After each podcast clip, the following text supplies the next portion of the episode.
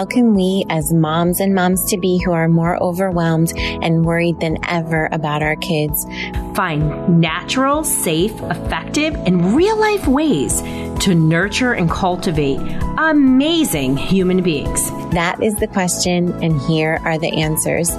This is the Parent Coffee Talk, and I'm Dr. Roseanne. I'm Dr. Cleopatra. Let's get started.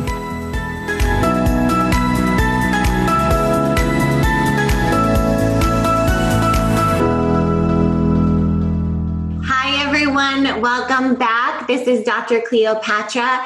I am with the beautiful Dr. Roseanne, and we have a very special guest today, our dear friend, Dr. Joan Rosenberg.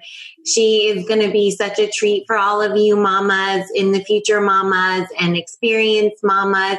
Dr. Joan has written a book called 90 Seconds to a Life You Love, and her zone of genius is helping people to cope with difficult emotions and have difficult conversations. Dr. Roseanne, will you tell our mamas all about Dr. Joan, please? Well, this is such a pleasure to read the bio of Joan Rosenberg because she's just a good human being and really? always has such nuggets when we listen to her. And it's like, oh, yeah, mm-hmm. like, I light bulb moments go on when Joan is around. So hopefully people will feel that when they are listening or watching us. So Joan Rosenberg, PhD, is a creator of Emotional Mastery, which is t- trademark, and Emotional Mastery training. And she's a highly regarded and expert psychologist, clinician, a trainer, consultant. She's a college professor. She does a lot of pretty awesome things to support the field. She's a cutting edge psychologist who's known as an innovative thinker and trainer as well as speaker. She did a lot of speaking.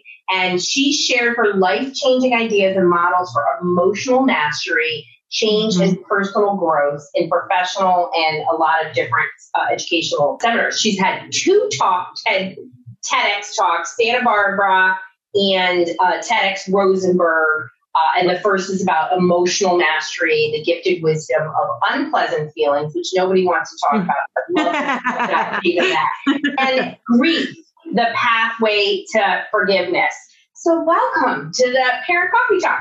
And I would love, you know, in this world of people trying to helicopter their kids, now lawnmower their kids, tech lining them up so that they don't experience uncomfortable emotions and take a pill for it. You know, let's talk about uncomfortable emotions mm-hmm. and how they can actually really help you in a lot of ways and all the different components of that. This is an exciting talk because I talk about one of my favorite parenting books from a long time ago is Blessing of the Skinned Knee. Oh yeah. How you skin your knee, you learn some things. It kind of yeah. into it. We're not getting to that extreme. But yeah. talk to us about emotional mastery. And you know, I just uh, thank you. First of all, thank you for both of you for your very kind and warm welcome. It's a treat for me to be with both of you. I think unpleasant feelings are liberating. Let me walk it backwards because it, it mm-hmm. actually starts with me being a shy, sensitive child. Word wallflower would fit for me Mm. But I wasn't, you know, and I'm right next to a wall right here. But so the, I wasn't just a wallflower, I was velcroed to that wall. so, so that's how shy I was. And so I'd look over at my peers, and I felt different. I started school at a young age, the whole thing. And I'd look over my peers, and it was like, I don't feel like I fit in. I don't have what they have. Mm-hmm. It's like, how do I belong and how do I develop confidence? Because mm-hmm. I realized I couldn't just go walk up ne- uh, next to them, sit and you know be right up next to them and say you know can i get what you have? Right? Is right? so, so I, I couldn't do that. And and so the first question really that i kind of wrestled with is eh, from a childhood on was how does one develop confidence? Because i surely did not have that. And then when i got into my professional life as a psychologist a second question emerged for me.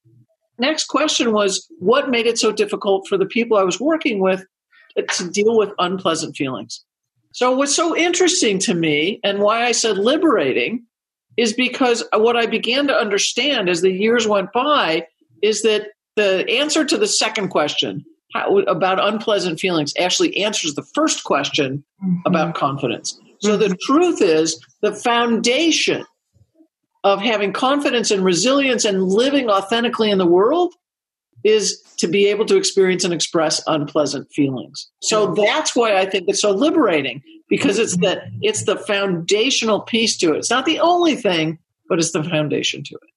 Yeah, I, I think that is so spot on, Joan. Yeah, yeah. like a mind bomb. It's, it's, it's, it's so, so, true, though. It, it is so true. And you know, what's so interesting, kids are learning how to feel their emotions, and some adults are still learning. and um, I do a lot of family intake still. And so I listen for emotional language. Like I listen, who's using it? And, you know, because it's so helpful to be able to understand you have this emotion, this is what it is, because without identifying it, kids can gravitate and get stuck towards right. one anger, mm-hmm. You know, um, worry, whatever it is. As kids are moving through these, what is your advice for parents about helping them grow? What happens when they get stuck a little bit, which which can happen, a little stuck and a big different thing.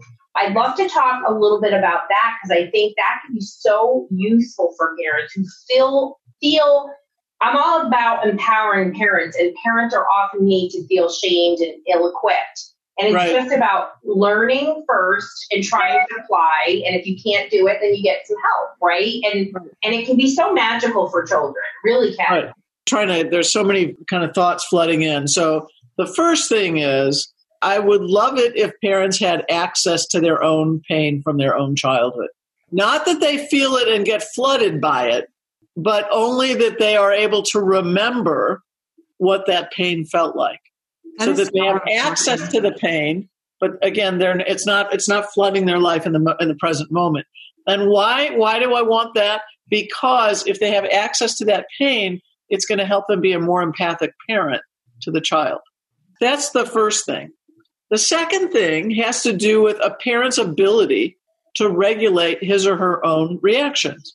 So that what i like to say and you know I, I teach graduate students how to do therapy and what I say to them is that you can only take a client you're working with so far, as far as you can go. So you are the measure of the emotional range of what's happening in that room.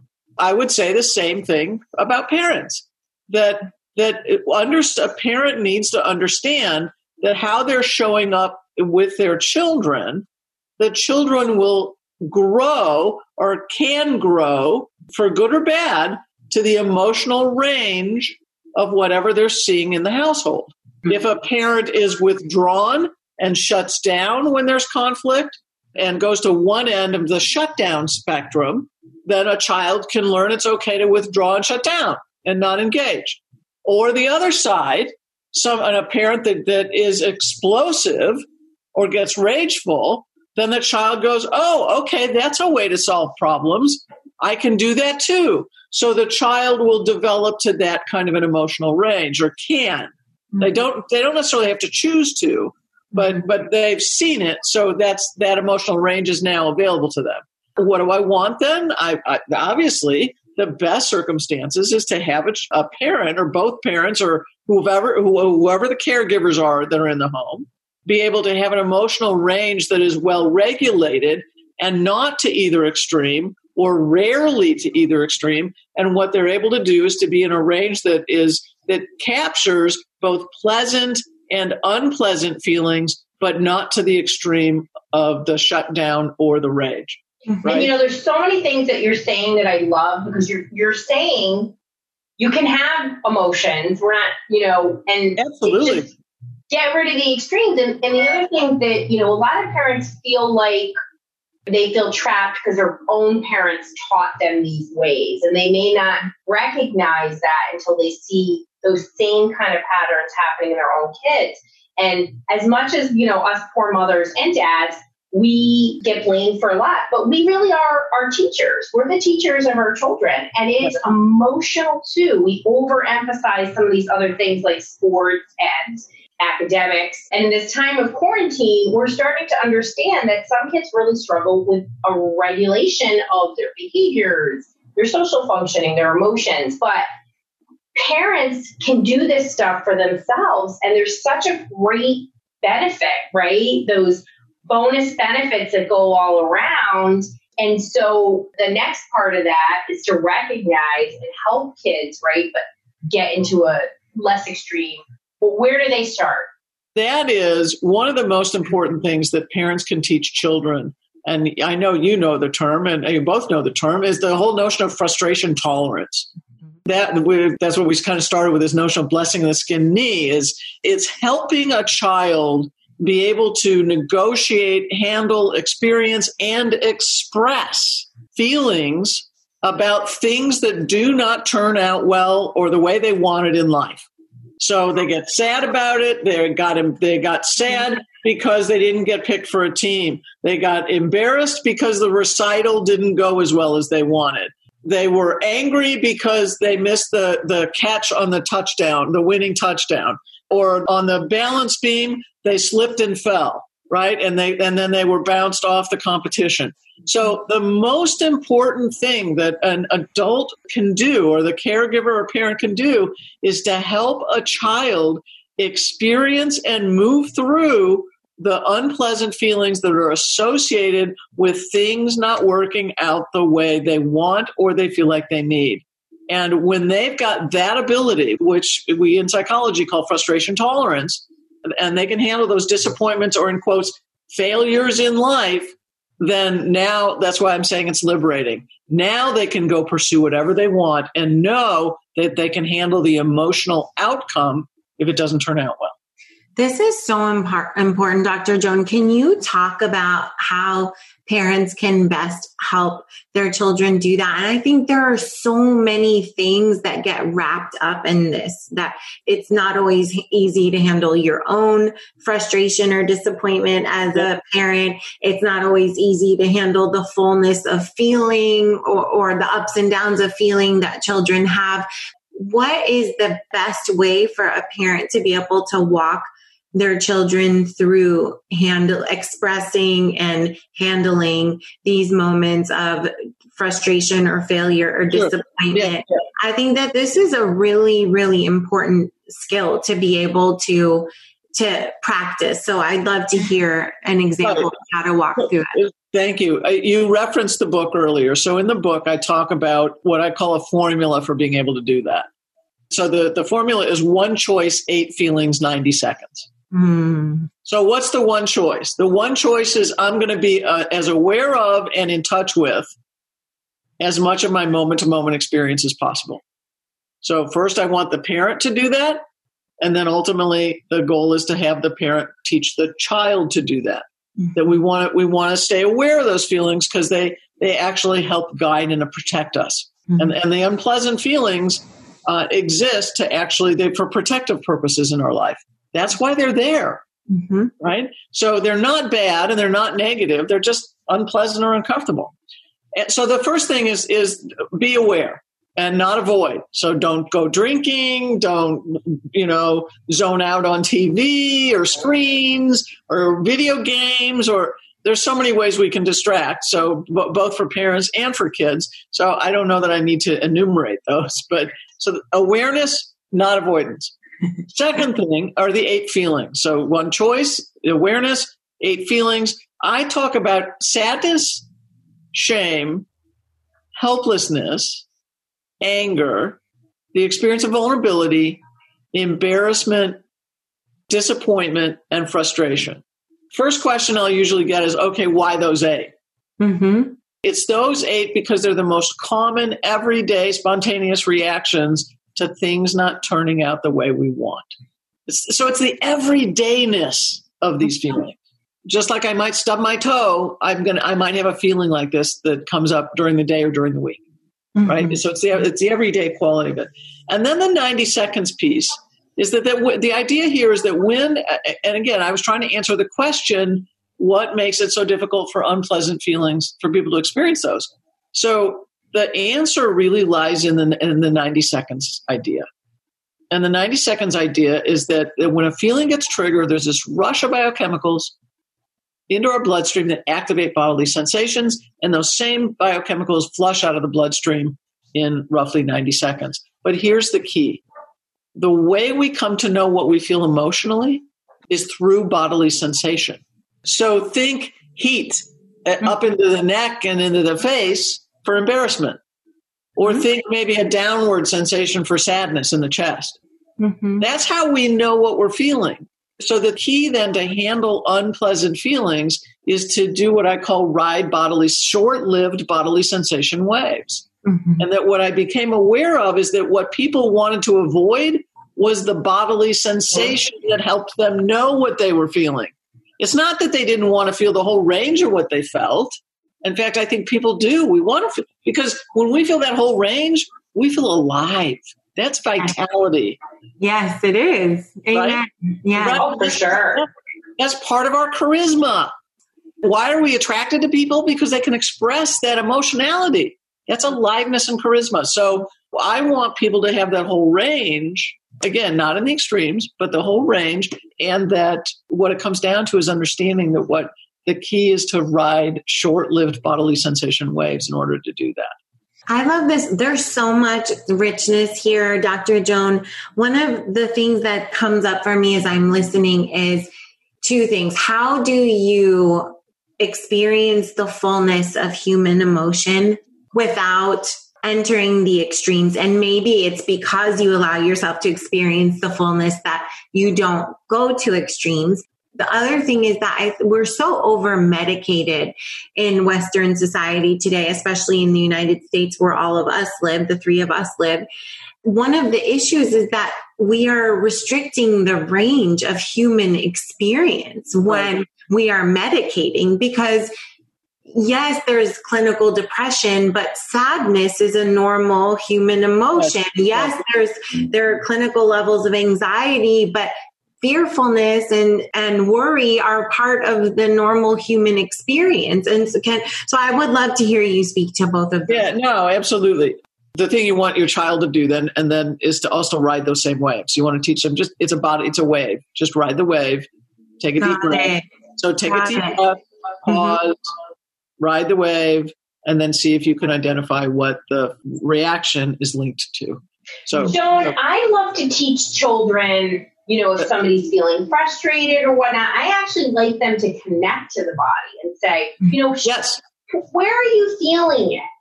And so that it doesn't become something they hate. And it's like, okay. And then I'm sure, you know, I know you're going to talk about this. And then usually I ask them, what are things that help you in this moment?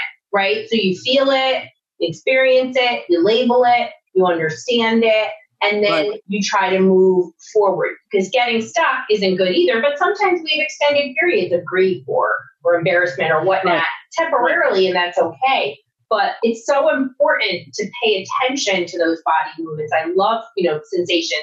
And that's where people with trauma, right? What do they do? They want to avoid every component of that body sensation and they want right. to get out of mm-hmm. their body. And that's where we think of trauma for parents that are listening we think of trauma as these massive things, but many little things can be traumatic. A kid teasing you, terrible embarrassment or an injury, or, you know, cer- certain things can really get stuck.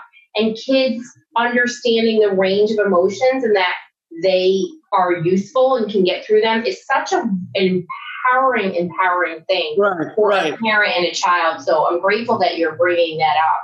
Right. So, and Cleopatra, I'm going to come back to your question in a moment, if, if you don't mind. Coming back to the Roseanne for a second on what, what you were just talking about, that so what I would have both a parent do and then a parent teach a child to do is first to breathe. You want to take deep, slow breaths and you want to breathe into the experience itself so you don't shut it down. And we're, us human beings are very sneaky about shutting that stuff down. Mm-hmm. so not only do we have the big ways to avoid, we can be sneaky by swallowing and shutting something down.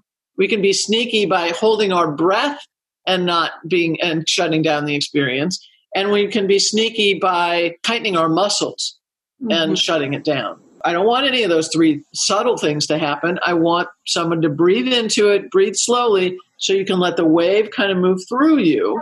And then once you're kind of breathing and settled into it, then go, all right, um, one, how kind of where where's that? Where am I feeling that? So that you start to notice where in your body certain feelings seem to reside, so you're better at identifying them. Then, what I want you to do is to see if you can identify what it's linked to. You know, what seemed to trigger this, And then to do some of what you were suggesting, Roseanne, or you can also, if someone's older, they can go, is there any pattern to this? Do I keep on reacting to the same doggone thing over and over? And then the next thing is, what, what can I learn from it? And there's other questions one can ask as well. But then you start to gain insights and, and maybe you learn that, oh, wait a minute, I need to make a decision to handle such and such differently. Mm-hmm. Or, aha, mm-hmm. I need to express this. I can't just sit on it, I need to express it. Or mm-hmm. maybe there's an action I need to take. So that there's at least three major things that can come out of your awareness and the insights you gather from actually kind of moving your way through the feeling. So such useful information for parents to you know not only understand but take action on, support their kids because I know you're really aware and do a lot of work with mindset as well, Joan. Now they're trying to dive into what are the best characteristics of managers and super successful people. And it all boils, boils down to frustration tolerance, your emotions, and how you regulate your emotions. These right. are the most successful people. So yeah. pretty unbelievable, but it's not for us. So thank you for breaking it down because it's yeah, always good to know where to start. And and these are little things that can have big waves. The other thing that a parent can do, in, in addition to teaching them how to stay present to the feeling, is that they actually get children to narrate. When a child is upset, you want to pay attention to it. You want to help give the child a feeling word for it. So if they keep on pounding their fists or stomping their feet, then start to put language to that. You know, is the person uh, angry? Is the child angry or disappointed or frustrated? Or start to give them language so that they develop an emotional language for it as opposed to going through the actions. Now they can actually use the word. The other thing that, that when they go through an experience, so let's say they were embarrassed about slipping off the balance beam, right? That they tell it, they express it. They don't just withdraw and then walk away and crawl into the bed and get under the covers and then that's it. No, you go and you talk to the child and go, you know what, that was really hard.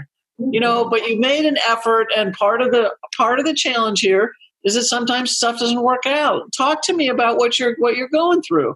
So what the parent can do is is to help the child narrate the life experience. And when they when they then they're giving expression to it. So that's a healthier response. And that narration, if they can't do it for themselves, Joan, you know, they then begin to connect. Oh, I my body felt like this right. when I was frustrated or yes.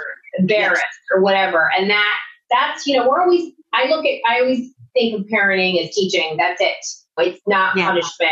And these are all little moments that all add up. And it's so important. I can't like I think the emotional language piece is one of the most undervalued concepts and tools that parents they just don't know it. We're not giving them that message. It's really a definer in life. You know you need stress tolerance. It starts with that early management. You're never too old joan. You no, can learn this at uh, 57 yeah. I, I talk about kids that uh, when I get asked who I work with, uh, I always say my answer is kids over 20. awesome. Uh, I love it. You, you, work with kids under 20. I tend to work with kids over 20. So, uh, anyway, the, but Cleopatra, I want to come back to your questions in terms of you talked about the extreme. If you'll come back, if, if you, I don't know if you recall your question. Again. I absolutely remember the question, which is how do you experience the fullness of your emotion without experiencing the extremes? And one of the reason I ask this question, reasons I ask this question is because it's not only for us, but, but for what we are handing down to our children, because we can teach them all day long, but the most important way we teach them is through our own our own reactions and our own behavior and what we model for them. And right. so that's why I'm asking this question. No, it's great. And it's a great question. So, to your initial point, when we shut down and we don't express, mm-hmm. so we're not very good about using our language, or we get too embarrassed about saying the things, or we don't understand, we don't like to feel vulnerable and, and say, the, say the words. And we just shut down, we shut down when we shut down, and we never ask for help then what ends up happening is that when something, when you finally have a reaction to something, and it could be something small that then becomes the flashpoint, And now I'm in this big fire hydrant explosion. And I'm in this big fire hydrant explosion because all that pressure built up and I wasn't expressing along the way. So, one of the key things that someone can do to prevent that is to, again, if they have to learn how to be just be in the experience of it first, then the next step is the expression of it. Our health and well being comes from both of those, not just one of those. So that, and when I'm busy expressing, then what I'm going through on a more frequent basis, now it's like a water faucet pressure where I can kind of control the flow. It doesn't get to the extreme. The one of the most important pieces of making it so it doesn't get to the extreme is for one to learn how to express one's experience or one's feelings. Thoughts, actually, what I would say is learn how to express one's thoughts, feelings, and needs. I love that. That's so, so important. Thank you, Dr. Joan. You're so welcome. Thank you. And what would you say to people about the social norm that we now face of over medicating so that we're not experiencing the full range of emotions and that we, are now doing this to children too. Yep. and i think part of why we do this is because the stakes feel really high. The requirement for our level of functioning as adults and children in society today are so high. It's like we have to be on all the time. There's always a camera following us. There's always a, a highlight reel there. And I think the standards get higher and higher. It's harder to get into preschool. It's harder to get into college. And there's no space for having a rough patch. And I think that that's why people are so quick to accept a prescription for themselves and for their children. And so I want to know when you say that negative feeling or this, you know, quote unquote negative feelings, uncomfortable feelings, because even those uncomfortable feelings are not negative because they provide us with valuable information, right. critical information. What would you say about these uncomfortable feelings being liberating for us even when the stakes feel high and it would be easier to turn to a medication to get rid of them. Right. This, which was the second part to your question. So, mm-hmm. yeah, thank you for bringing that yeah, back. Absolutely. I actually have a pretty strong view about this. Let's hear it. I, uh, okay. going out on going out on a limb here. we want it. Let's go. so, um, we'll go with you. All right, good. So it actually is tied to both depression and to anxiety because I think very differently about both of those experiences. I talk about something in the book, and actually, it's more briefly mentioned than actually discussed. I call something soulful depression. And I actually happen to think that the probably the greatest majority, I have no way to prove this, but probably the greatest majority of people who say that they're depressed and then get put on meds are actually not depressed from the true clinical sense of the word, but instead are, are what I call soulfully depressed. Mm-hmm. It's soulful depression. So, what does that mean? It means that they've spent a long time cutting off, distracting from those same doggone eight unpleasant feelings that result over time, in a long period of time, I might add, into experiences of what people would describe as feeling depressed, empty, numb, disconnected, and what it is really is soulful depression.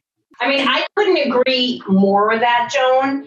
And what I think it, that nexus for people, what I see, particularly, I mean, I work with all ages, but even for kids, is that they have these feelings that make them uncomfortable. Then that turns into anxiety. They get a worry pattern. Right. Then they get depressed. And it's just both depression and anxiety for me, for a lot of people, and as same as you, I have no evidence for this, but actually a lot of brain maps, so I do have some evidence. but yeah. is that they they just need disconnect from the uncomfortableness. I mean, I say that all the time, and it, right. it is very very true. And I, I love Cleopatra's notion.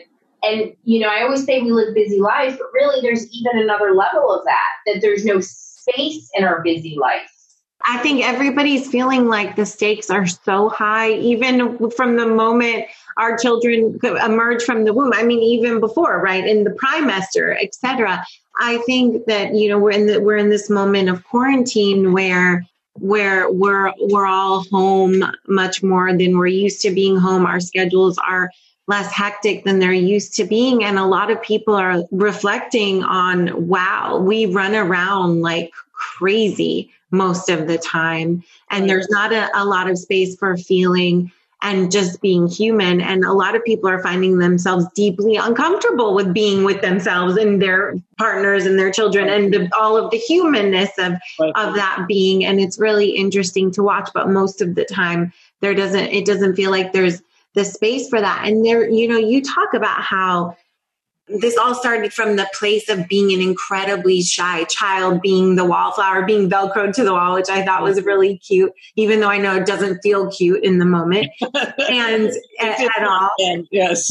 and also, what's amazing for all of our mamas watching is that Dr. Joan is such a beacon. I, I she's everywhere speaking sharing her wisdom. She's the person, so many of us, we're in this amazing community of doctors and healthcare providers, and, and we're all turning to her all the time for advice and information.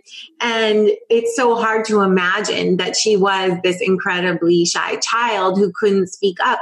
But you talk about how this path that you've been on in your life and in your professional world Uh, started from that experience. And what's interesting is that we were all born in a time when we can remember life without social media. And social media introduces a whole new layer of complication yep. because social media is the reality of our life today. It is the reality of life for young people, for children from a very young age, even when we try really hard to prevent that and protect them from that. And it is a highlight. Social media is essentially a highlight reel of people's lives. And so the discomfort with uncomfortable emotions, I feel like is greater than ever because the, the unspoken message is that if you're experiencing uncomfortable emotions, your life is not measuring up to what everybody else is experiencing. And what we fail to remember is that we're not seeing all of those moments that everybody else is experiencing, only our own. What advice do you have for mamas who are raising children in this time when there's even more stigma associated with not just mental health challenges, but the full range of human emotion when it includes uncomfortable emotion. Yeah, no, I, well, that actually takes me back to the second part of your question because you also, both you and Roseanne have referenced anxiety. I want to build on that, and because I think it partly answer this, this next question that you've just also asked, and I want to make sure that we spend time talking a little bit about creating that space Let's do it. Or for meditation or ritual or something like that. Yeah. But, but before I get there, let me talk about anxiety because the anxiety piece feeds right into the very thing you're talking about. I have different thoughts about stuff, and one of the one of my different thoughts is centered around this idea of anxiety. So, in the same way that we're medicating uh, depression, we're medicating anxiety. But my more global view of what anxiety is is that it's actually a distraction from unpleasant feelings the same eight unpleasant feelings. Mm-hmm. So it just acts as an umbrella over the eight unpleasant feelings. And the first one that I would say for people to check themselves on, so when they when they use the word anxiety, I would say stop using the word anxiety. It's it's overused and misused. Instead, check yourself and see if you're experiencing one or more of the eight unpleasant feelings I talk about. Now, the first one to check is vulnerability. So, what's vulnerability? Uh, sense I could get hurt. So, oh, okay, I'm going to go out and be on that balance beam. I'm going to be the kid running down to try to catch the, the touchdown. I'm going to try to get on the team. I'm going to, whatever it is. Then one is being vulnerable. They're putting themselves in a situation where they could get hurt, i.e., what do I mean by that? They might experience one or more of the other seven feelings. So that vulnerability is the first one to check. But lots of times people will say they're anxious, or maybe it's not vulnerability. People will say they're anxious, but the reason they're anxious is because they're not expressing They're not allowing themselves to feel nor express the real feelings that are going on. So let's say, you know, I just I was had a, had a conversation with a client this morning, and she was telling me how she gets really angry with her mom about um, when the mother does not fold her laundry properly and it's wrinkled, and mm-hmm. she gets mm-hmm. really angry with her mom when she or she overwatered a plant. The individual had already watered. She's really upset about it. Right? Okay, fine. The feelings are legit, but they didn't get expressed. So now, she's, now she's anxious. right. That ener- that energy's got to go someplace. Mm-hmm. So it turns into anxiety. So another way that I look at anxiety, Cleopatra, is to think of it as not just this umbrella over the eight unpleasant feelings, but it's when you're neither experiencing nor expressing an un- particularly an unpleasant feeling. It could be a positive one too. It could be me looking at you and saying, "Hey, I love you. I want to spend more time with you." Um, but more often than not, it's it's with the unpleasant ones. Sometimes it's with the, the pleasant, but mostly unpleasant. I was just going to say it's so interesting because it matches up so closely with what Dr. Roseanne was saying, which is that she's observed that people will have these uncomfortable feelings and the bodily sensations that you talk about that accompany them. Right. And then they're afraid of having them and they get into worry. And that's when they start experiencing exactly. anxiety. So you're both describing in different ways the same sort yes. of cycle. And I think that that's really interesting because as a professor, I see young people with debilitating anxiety constantly as someone who specializes in fertility and is helping people overcome fertility challenges. They often come with a history of depression and anxiety. And I see how debilitating the anxiety can be. But what's so interesting is that from what both of you are saying, we're so clearly over focusing on the anxiety and not getting to the heart of the matter, which is what's happening underneath that's creating this feedback loop. Exactly, 100% accurate. And one of the questions that I will ask the first time I work with somebody, Cleopatra, how well do you experience your unpleasant feelings? And how well do you express your unpleasant feelings? Because that's going to give oh me an immediate gauge on where I need to work. And I write those down. An, an immediate gauge based on where I need to take somebody in terms of whatever problem they're kind of coming in with. Those are two standard questions in, in my intake, if you will. I love it. So then how does that link up with the social media piece? The social media piece is and the and the worry or the fretting about that is one it's it, when you get into comparison you now checked out of your own experience yes it's so, so true. Right. So I think the only thing I think comparison is good for is for aspirational purposes. Love it.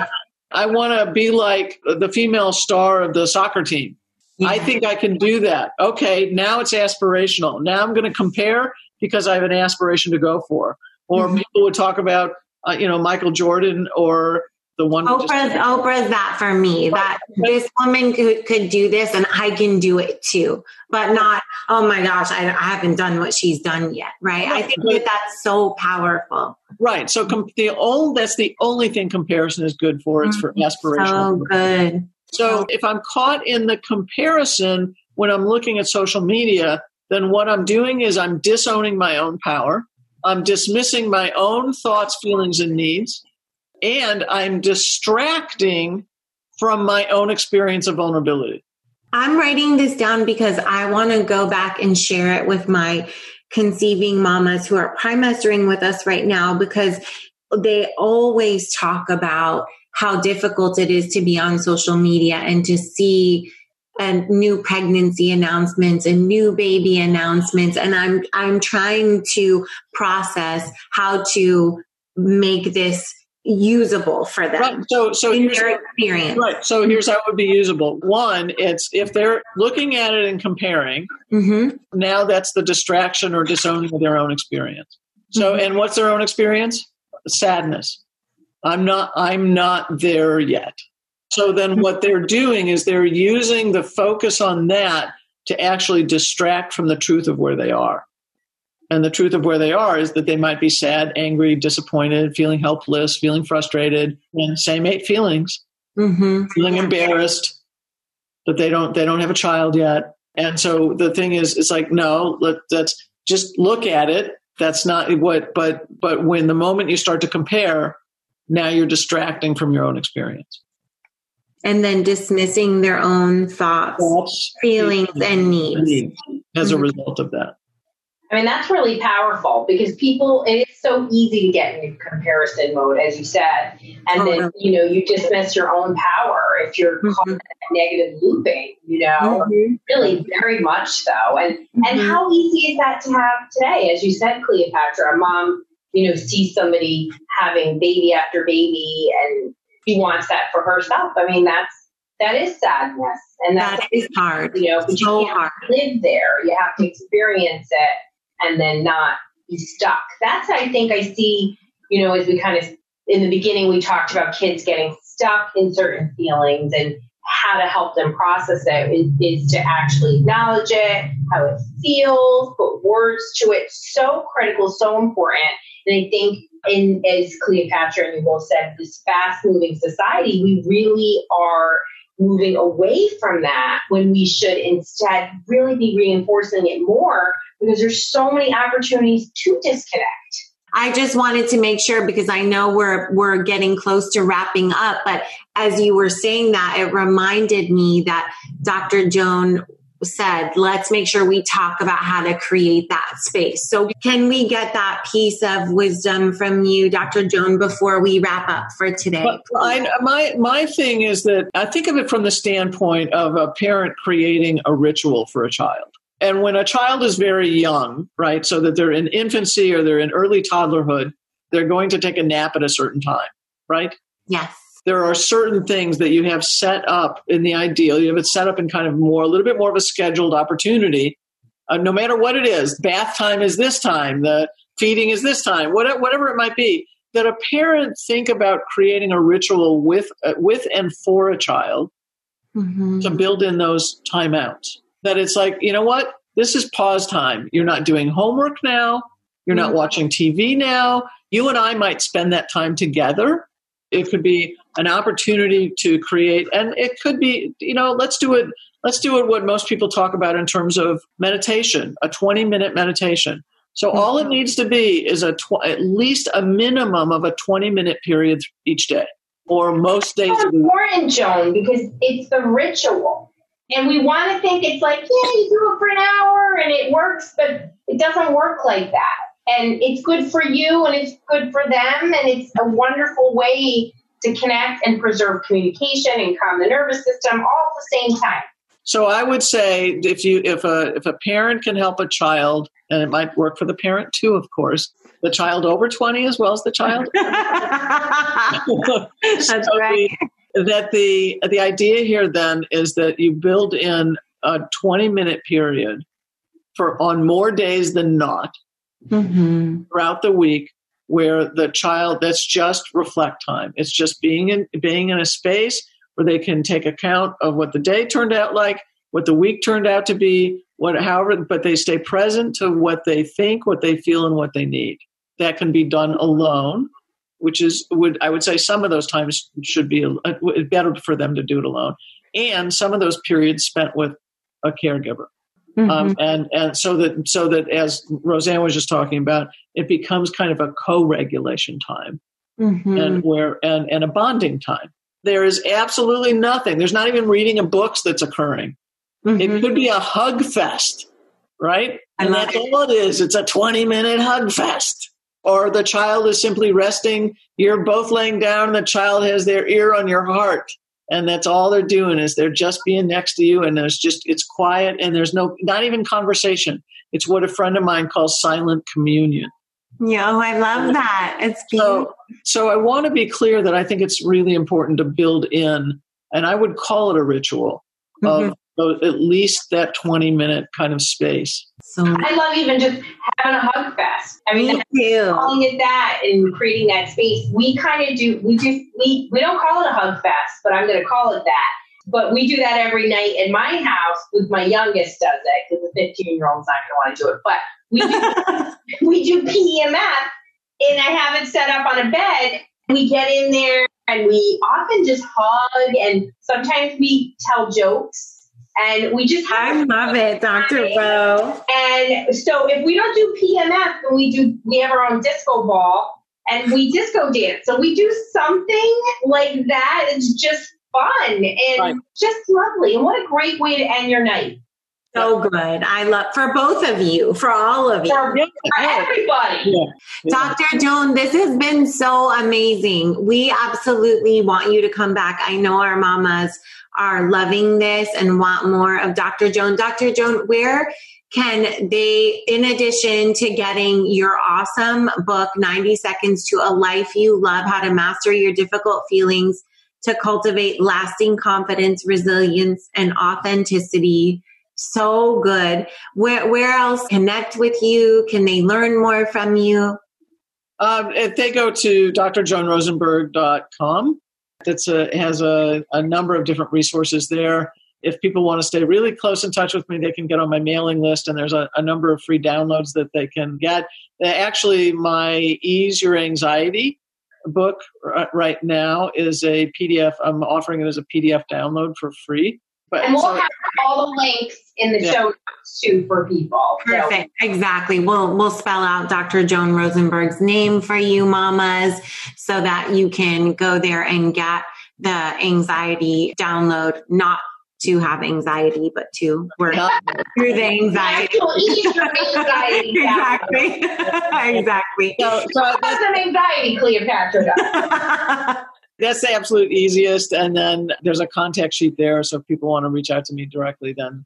Thank you for your wisdom and sharing your insight. And, you know, I think when kids struggle with emotions and regulation, people don't know where to go. And you gave people some really actionable things. It's the ritual, it's the daily practice of these things that really create lasting change. Right, mm-hmm. right. Absolutely. And the, the, tr- the truth is, as you well know, both of you know, that that communication both the experience of being able to regulate your feelings mm-hmm. and being able to communicate your feelings are both skills to develop. Yes. So it's not 100%. None of us is at a loss. It just takes practice like everything else and but there you can learn it and then you can be really effective at doing it. So. I think that was such an important note. Thank you for making that note as we're finishing up here that even if you haven't thought of yourself as good at this in the past, this is a muscle that you can build and begin to model more uh, masterfully for your children over time. So, Dr. Joan, Thank you so much. It has been a gift and an honor and pleasure to have you here with us and our mamas. And I love you both so much. So grateful to call you my sisters, Dr. Roseanne and Dr. Joan. Thank you, mamas, for being here with us today for this episode of Parents Coffee Talk. And we'll see you next time. Bye bye, mamas. Thank you so much.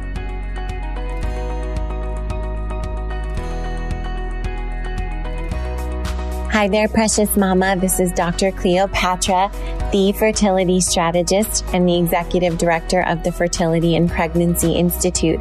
I cannot wait for you to come over and visit us at fertilitypregnancy.org. And I want you to make sure that you stop in and you download the free ultimate fertility checklist. You will learn so much about your fertility that no one has ever told you before, including about the trimester and epigenetics during the trimester. Don't waste another moment without coming to see us at fertilitypregnancy.org. Every single day matters when it comes to preserving, extending, and igniting our fertility and ensuring that we get to have as many super babies as our heart desires when it's the right time in our lives. I'll see you there. Sending you so much love and warmest wishes, and I'm sprinkling all the baby dust in your direction for whenever you want it.